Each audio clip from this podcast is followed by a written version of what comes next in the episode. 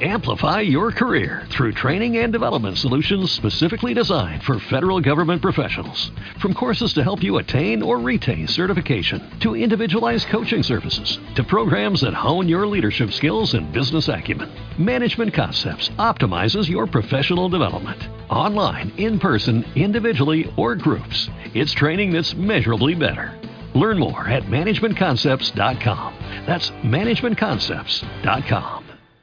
Iban casi por el final de la calle Gisbert, cerca del túnel que daba al puerto, cuando los sorprendió una alarma aérea. Una sirena sonando sobre sus cabezas, en el hospital de Marina, a la que de inmediato hicieron coro otras más lejanas, esparcidas por la ciudad.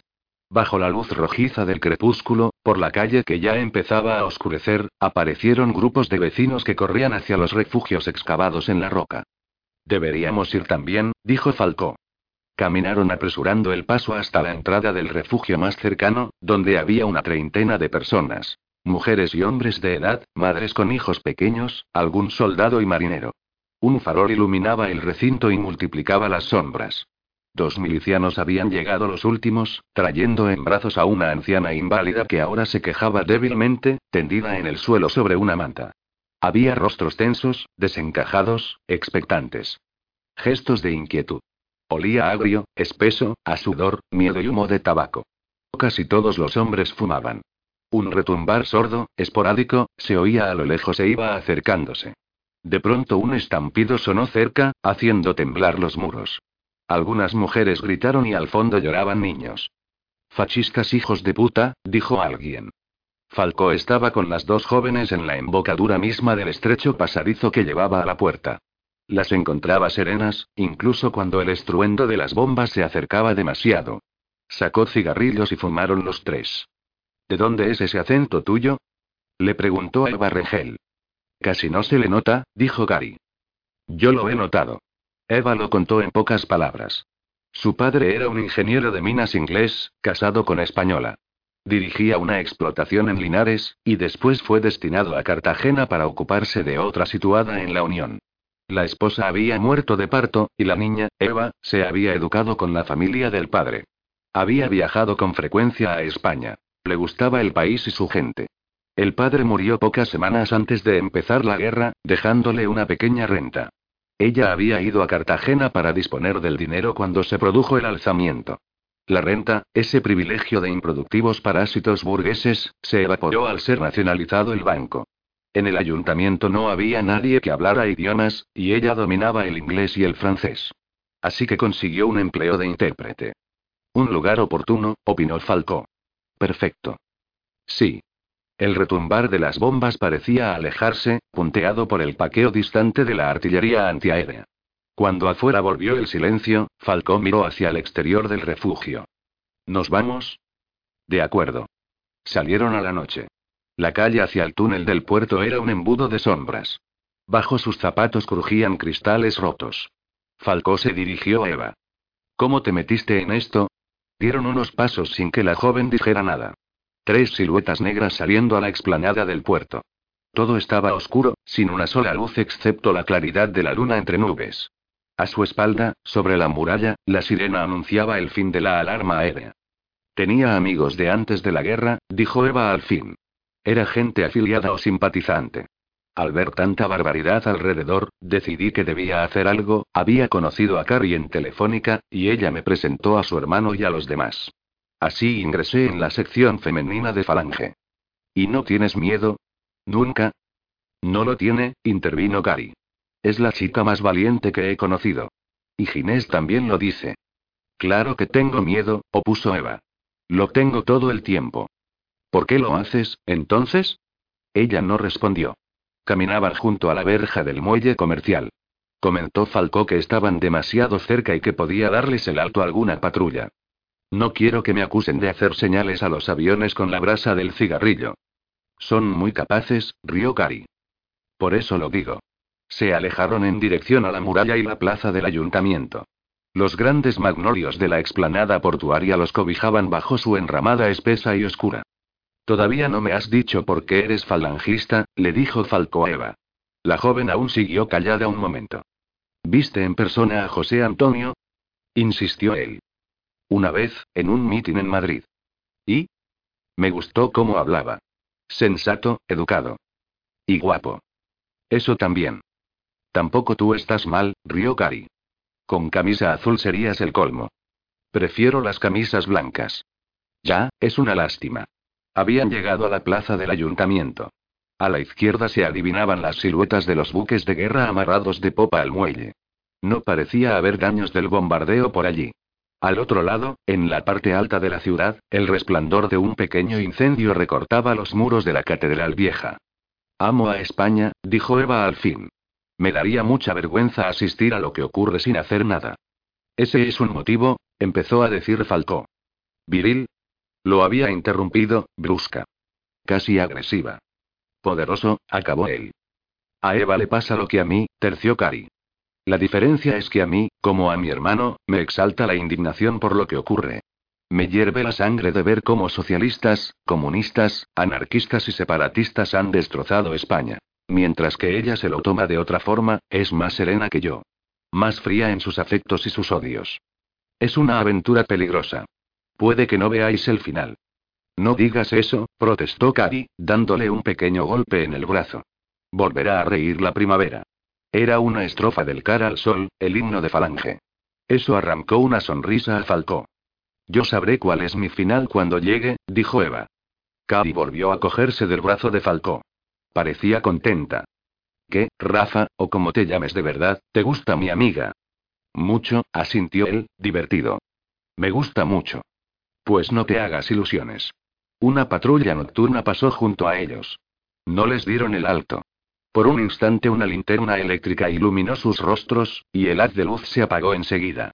Se alejaron las sombras con ruido de pasos y fusiles. Marineros de algún barco, Cali se había puesto sería. Van con prisas, camino de la cárcel del arsenal, algunos desgraciados van a pagar por el bombardeo de esta noche. 7. Los amigos de Félix estaba con Eva Regel en casa de los hermanos Montero, después de cenar. La madre, una mujer regordeta y amable que se parecía a la hija, había retirado los platos y cerrado la puerta, dejándolos tranquilos. Se oía el silbido suave de una estufa de gas. Aquel era el comedor de una casa de clase acomodada, sin excesos. Muebles de caoba oscura, fotos familiares en las paredes. Sobre el mantel había un mapa y un plano desplegados entre tazas de café vacías, ceniceros y un paquete mediado de muratis, un cuaderno escolar y un lápiz. También una botella de fundador, un sifón y copas. Para cumplir con las normas de oscurecimiento, la gran lámpara de cristal que pendía del techo estaba apagada, y cerrados los postigos de madera del mirador. El humo de tabaco agrisaba el cono de luz del flexo puesto sobre la mesa. Esta es la celda de José Antonio, en mangas de camisa, Falcó lo mostraba todo en el plano, que había sido dibujado a mano. Para llegar a ella hay que pasar este patio, y este. Aquí a la derecha, ¿veis? Por el pasillo. ¿Eso es una verja? Señaló Ginés Montero. El plano se reflejaba en los cristales de sus lentes. Sí. Y aquí hay otra, Falcó indicó el punto exacto. Se supone que tendremos las llaves. Cuenta con eso. El camarada que tenemos entre los funcionarios lo ha garantizado, ¿cómo vamos a pasar el portón principal? Llegaremos en el primer coche, seis de nosotros, diciendo que traemos a un detenido. Llevamos una orden con todos los sellos correspondientes, para evitar problemas. CNT, UGT, FAI, cuando abran, atacaremos con pistolas ametralladoras y bombas de mano y nos seguirá el resto. Montero miró a su hermana y a Eva antes de asentir, satisfecho. Me gusta. Pero como armas de guerra, nosotros solo tenemos una caja de granadas Lafite, tres pistolas Star del 9 largo y un centenar de cartuchos. Irán bien, aunque está previsto que la fuerza de desembarco traiga más, lo tranquilizó Falco. Armas, parque y bombas para todos. Colosal. Falco plegó el plano de la cárcel y lo metió en un bolsillo de la cazadora que tenía colgada del respaldo de la silla. ¿Hay alguna objeción? Tú eres quien se hace responsable a partir de ahora, dijo Montero. Esas son mis órdenes. Eso no tiene mucha importancia. Yo solo coordino. El trabajo previo lo habréis hecho vosotros. ¿Asaltarás la cárcel, también? Quiero decir si entrarás en ella. Todavía no lo sé. Está su hermano, Miguel. Supongo que lo sacaremos. Pensó Falcó en Miguel Primo de Rivera. Lo conocía de vista, igual que a sus otros hermanos, había además una chica, Pilar. A Fernando, el más pequeño, lo había encontrado a veces en Jerez, cuando niño, todavía de pantalón corto, mientras sus hermanos empezaban a fumar los primeros cigarrillos, ensayar pasos de tango y tontear con chicas. A Fernando ya lo habían fusilado en Madrid. En cuanto a Miguel, estaba encarcelado con José Antonio e iba a ser juzgado pronto. Tal como estaban las cosas, una sentencia de muerte era más que probable. Mis órdenes no lo incluyen, dijo. Pero es un camarada, protestó Montero. Da lo mismo. La prioridad es liberar a José Antonio, y una vez puesto a salvo hay oportunidad, se ayudará a otros presos. Pero nada de eso podrá hacerse hasta que no esté garantizada su fuga, con él fuera de la cárcel. Algunos son falangistas, insistió el otro. Serán asesinados si los dejamos allí. Ese no es asunto mío. Mis instrucciones se refieren a un solo preso. En cuanto a los otros, carecemos de medios para evacuarlos a todos. Y el lugar de embarque dista media hora de automóvil, no hay transporte, ni capacidad en el barco que nos recogerá en la playa. Podemos soltarlos y que se las arreglen, sugirió Cari Montero. No me fío. Suponiendo que tuviéramos tiempo y ocasión para eso, se nos iban a pegar como lapas. Harían bulto y entorpecerían la fuga. Tú no eres de los nuestros, apuntó Montero. Hay cosas que, Falcó lo miró con dureza. No hay cosas que valgan. Vosotros os distinguís por vuestra disciplina, ¿no? Pues es una buena ocasión para demostrarlo. Así se ha decidido, y así debe hacerse. Se sirvió un dedo de coñac en una copa y añadió un chorro corto de sifón. Los dos hermanos y Eva se miraban entre sí. Hay otra cosa, dijo Montero. Ellas quieren venir. Entornó Falcó los párpados con el sabor del coñac en la boca. Luego movió la cabeza y puso muy despacio la copa sobre el mantel. Ni hablar. Ya han estado allí. Corrieron muchos riesgos. Pues basta con eso. Pueden sernos útiles como apoyo. No hace falta que entren en la cárcel. Y saben usar las armas. Sabemos usar pistolas y granadas, confirmó Carrie. Ginés nos enseñó. Y ella es muy buena conductora. Eva se apoyaba de codos en la mesa, las manos bajo el mentón. Un cigarrillo le humeaba entre los dedos. Sí, confirmó. Conozco bien los automóviles. Pensó Falcó en eso. En su experiencia personal. Sus recuerdos. Había matado a hombres por culpa, o a causa, de mujeres. Ellas facilitaban esa clase de cosas. No importaba lo enteras o decididas que fuesen, o que supieran valerse por sí mismas. Eran los viejos instintos los que siempre, por encima de toda razón, acababan interfiriendo de modo peligroso. Daba igual que el móvil masculino fuese la vanidad, el impulso dominador o protector, o incluso sentimientos más nobles, como el afecto, la humanidad o el amor. Puestos en situaciones extremas junto a mujeres, la mayor parte de los hombres no era capaz de sustraerse al impulso básico de protegerlas. Y eso los volvía descuidados. Vulnerables. A ellos, en primer lugar, y a ellas como consecuencia. A todos. ¿Cuánta gente tendremos allí, aparte de los que vienen por mar? Eva y Cari seguían observándolo expectantes. Evitó sus miradas con un sorbo al coñac. Ellas dos y otro camarada, dijo Montero, pueden vigilar la playa y hacer señales al barco. ¿Qué otro camarada?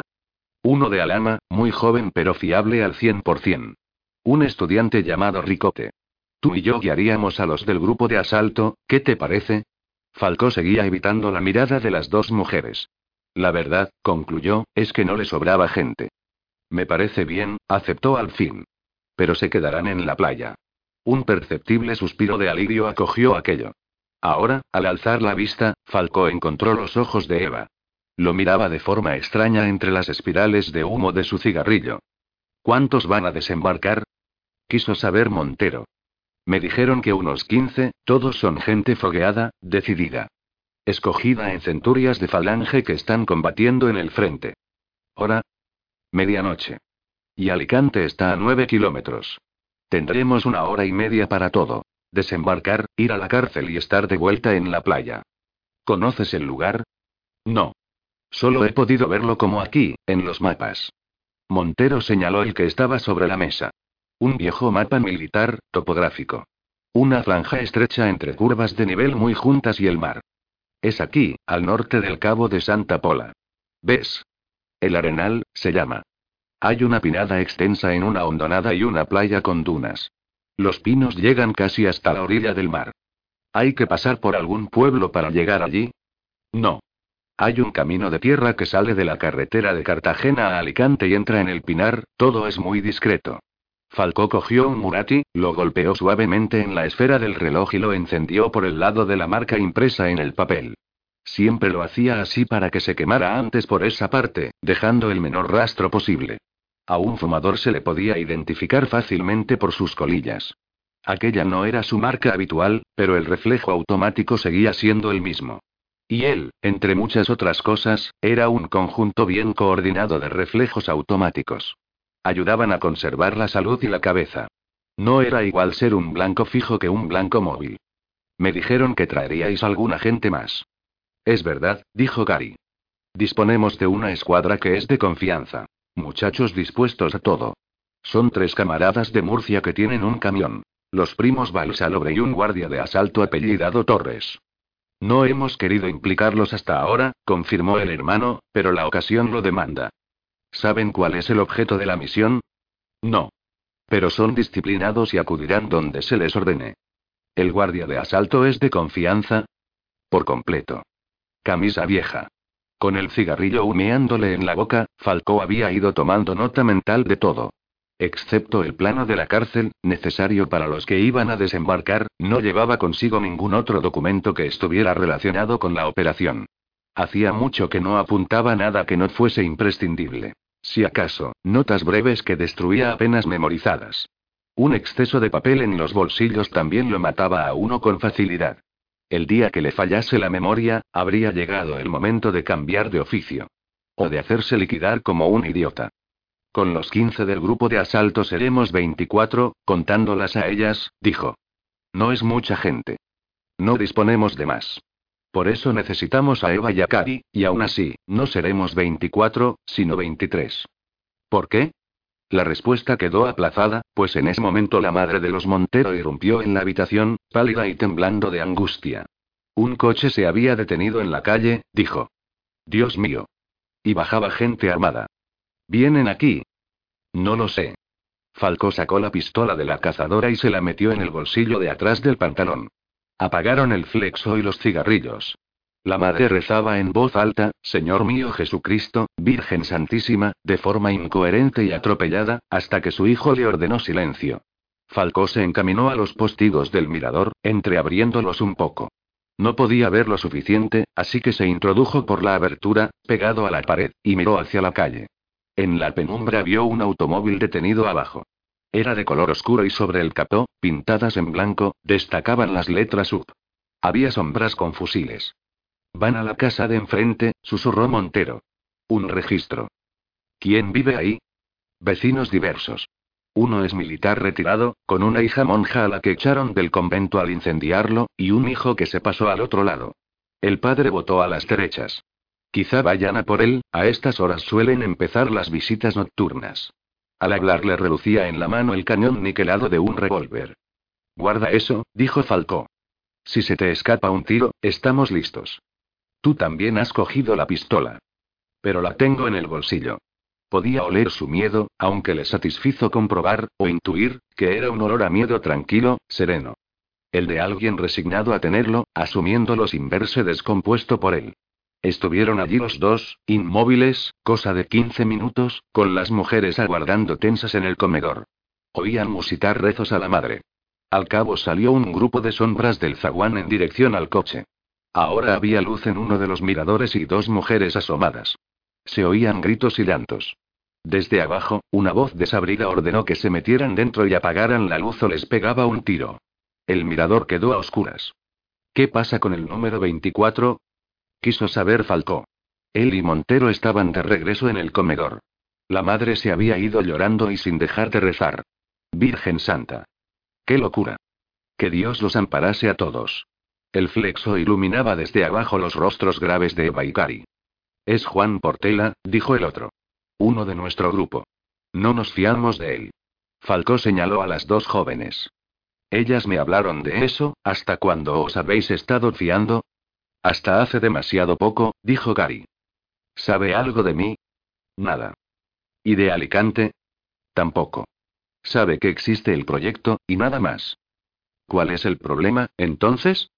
En las últimas semanas han caído tres camaradas, y él los conocía a todos. Falcó hizo una mueca desagradable.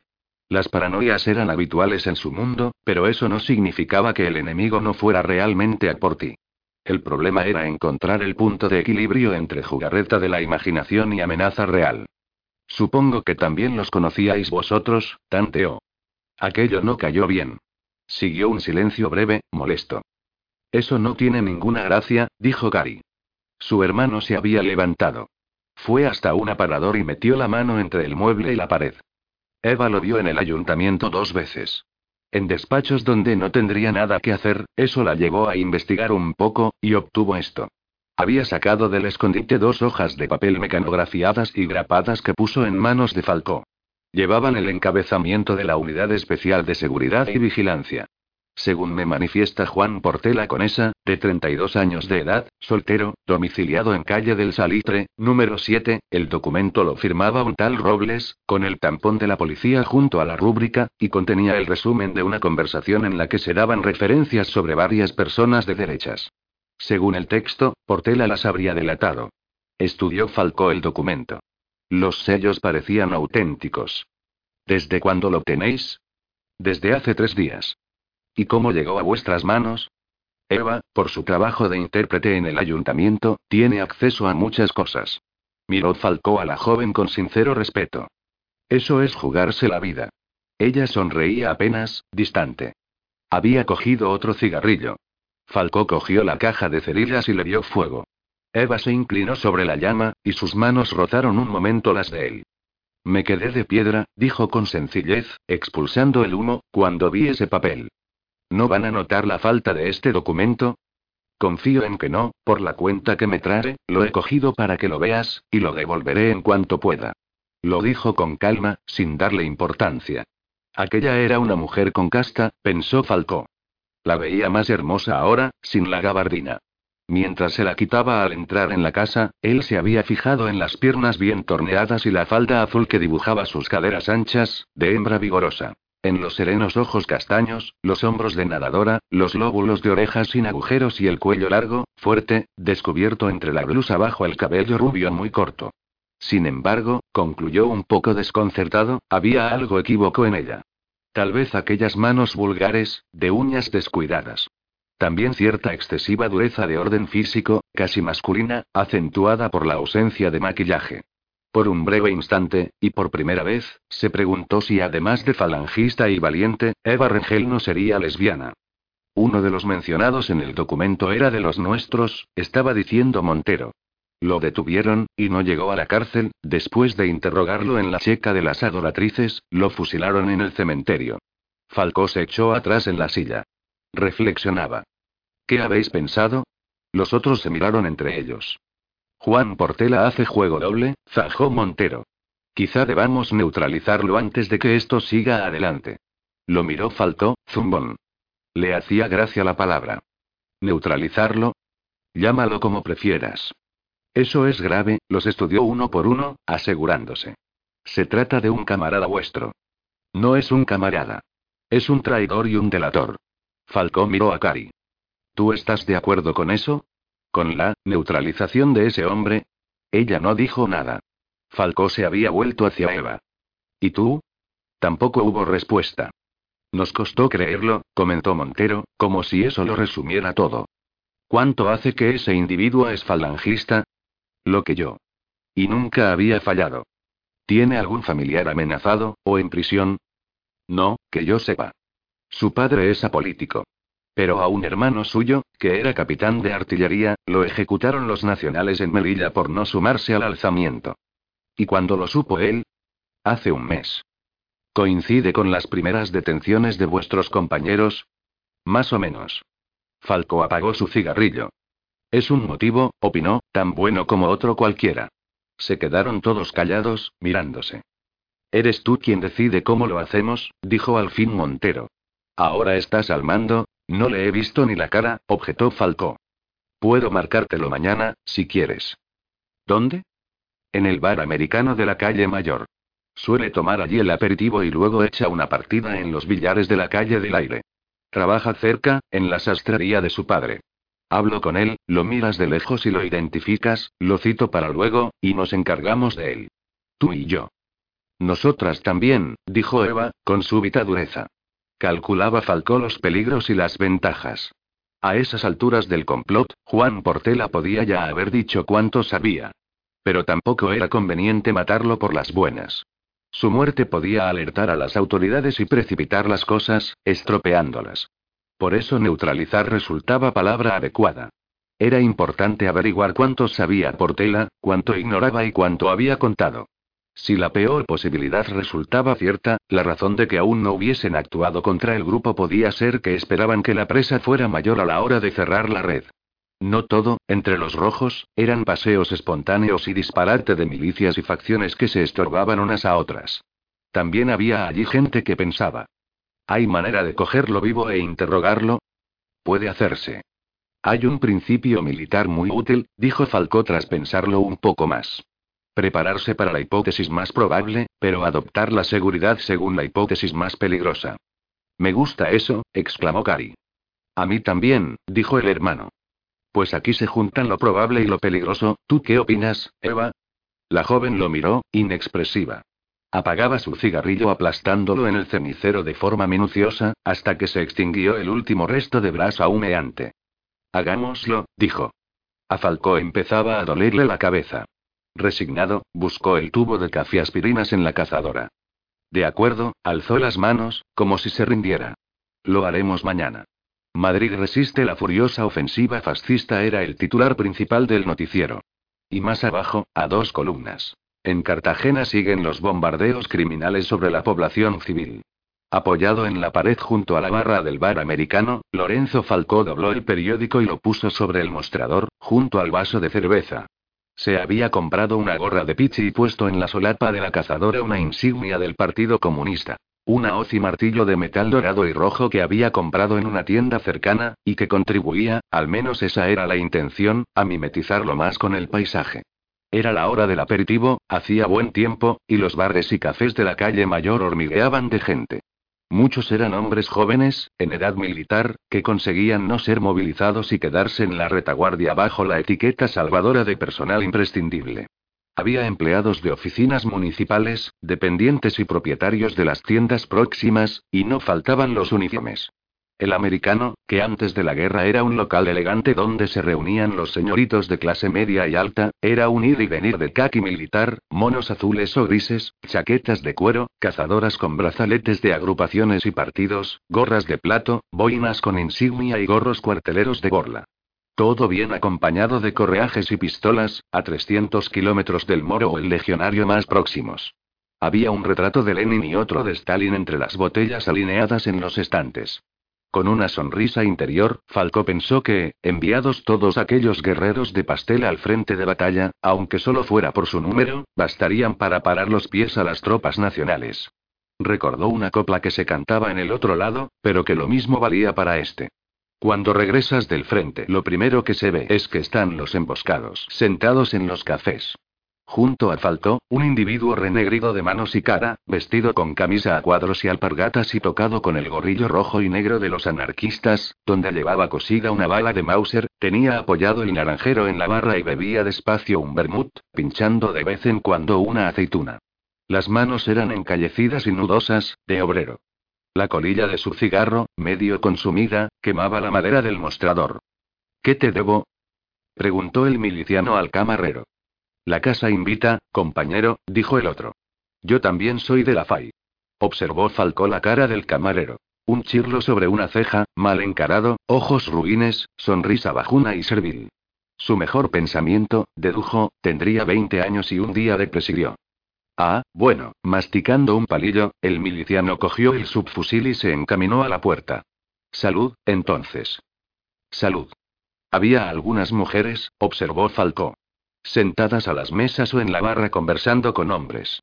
La mayor parte vestía ropas civiles y dos de ellas iban vestidas de milicianas, y una era bastante bonita. Llevaba las cejas muy depiladas, el gorrillo cuartelero coquetamente inclinado sobre los rizos y, al cinto, un enorme pistolón ametrallador Bergman.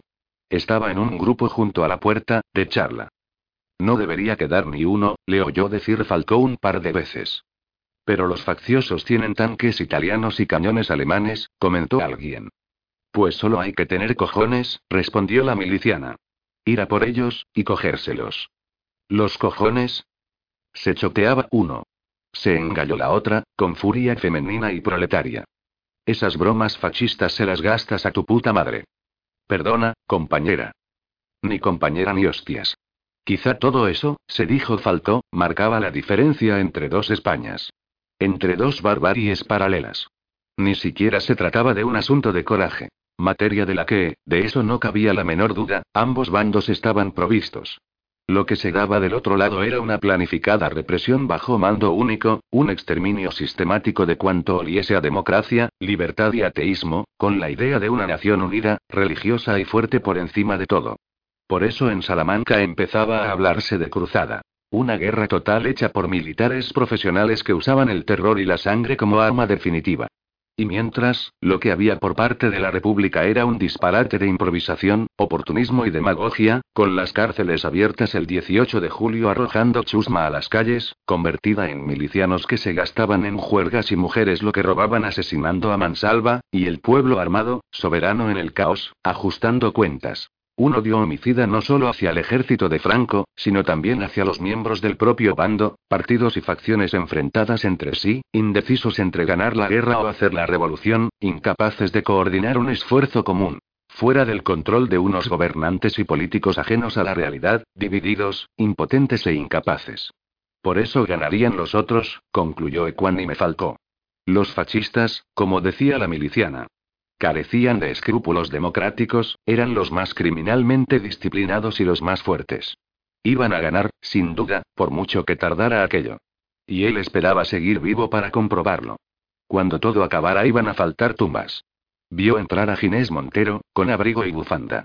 El falangista dirigió un vistazo alrededor, y su mirada resbaló sobre Falcó como si éste le fuera desconocido. Luego fue a acodarse al otro extremo de la barra y pidió un café. Falcó se quedó en donde estaba, terminó la cerveza y pidió otra. El camarero mal encarado acababa de servírsela cuando un hombre joven vestido con chaqueta, jersey y corbata entró en el local, miró en torno, y al descubrir a Montero fue a situarse a su lado. Cambiaron unas palabras y salieron a la calle. Falcó dejó unas monedas sobre el mostrador y fue detrás. Los siguió por la calle mayor en dirección al puerto. Conversaban con naturalidad. Juan Portela era más alto que Montero y su aspecto era distinguido.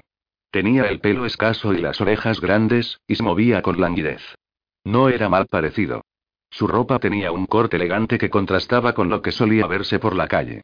Iba con las manos en los bolsillos y la cabeza baja, escuchando lo que Montero le decía. Al llegar frente al casino se detuvieron y conversaron un poco más mientras faltó, para disimular, permanecía parado ante el escaparate de una guantería. Montero hablaba y el otro asentía con la cabeza. Después se separaron, Portela continuó su camino y Montero desanduvo el suyo hasta detenerse junto a Faltó, mirando el escaparate como él. Lo he citado esta noche, musitó. Falcó echó a andar sin responder. Portela se alejaba calle abajo, y él le fue detrás, aunque esa parte no estaba prevista. Lo acordado era que Montero ayudara a identificarlo, eso era todo, y así tener su rostro claro para lo que ocurriese más tarde. Pero a Falcó le apetecía algo más, y se dejó llevar por el impulso. No era la primera vez. A un ser humano se lo podía matar de muchas formas, pero siempre convenía, al encarar la tarea, poseer el máximo de información posible sobre él. Su manera de moverse, de caminar, de pararse, era fundamental. El modo de mirar o de precaverse, el grado de confianza o de suspicacia. Los hábitos y los tics característicos. Falco sabía muy bien que nada en el mundo, ni siquiera el más detallado dossier elaborado sobre una potencial víctima, podía sustituir los ojos y el instinto del ejecutor. Por eso, siempre que era posible, convenía rondar a la presa, estudiándola. Olfatear su rastro en el acecho, con tiempo y calma por delante. Los gatos, los tigres, los felinos en general, solían hacerlo bastante bien. Muy profesionales. Era algo tan viejo y natural como la vida y la muerte mismas. En realidad, pensaba Faltó, esa era la parte interesante del acto de matar. La más atractiva. El resto, golpe, disparo, veneno, puñal, ya era pura técnica. Cuando entró en los billares siguiendo los pasos de Portela, este se encontraba junto a una de las mesas del fondo, de charla con el encargado. Tenía un taco en las manos. Había en el salón una docena de personas, todos hombres, algún uniforme y mucho humo de cigarrillos. Ambiente cargado. El local, oscuro, sin ventanas, estaba iluminado por pantallas de vidrio situadas sobre el paño de cada mesa. Se oía golpeteo de tacos en las bolas de marfil, entre chocar de carambolas y sonido de fichas en los ábacos de la pared. Falcó deambuló entre las mesas, mirando el desarrollo de las partidas. De esa forma se acercó a aquella donde Portela jugaba. Era a las 31, con el encargado haciendo de árbitro, y había dos jugadores más. Un militar con galones de sargento de milicias, bajo e hirsuto, y un paisano alto y desgarbado, con la chaqueta rota en un codo. Falcó pidió sumarse a la partida y nadie tuvo inconveniente. Sorteó las bolitas secretas el encargado, situó los cinco palos sobre el paño y empezaron a jugar.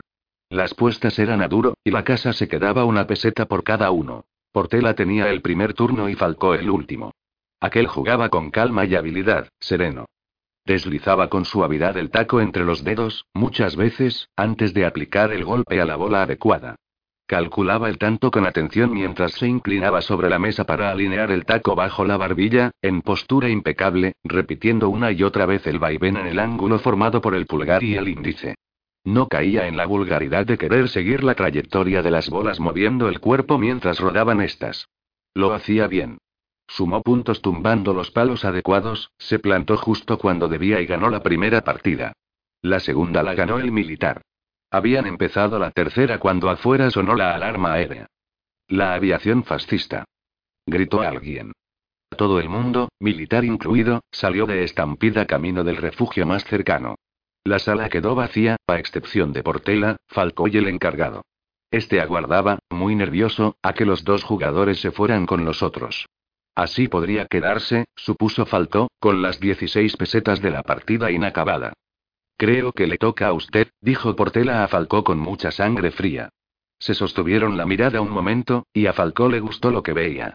Asomaba un amago de sonrisa en la boca del otro, comprobó. Un punto de desdeñosa chulería.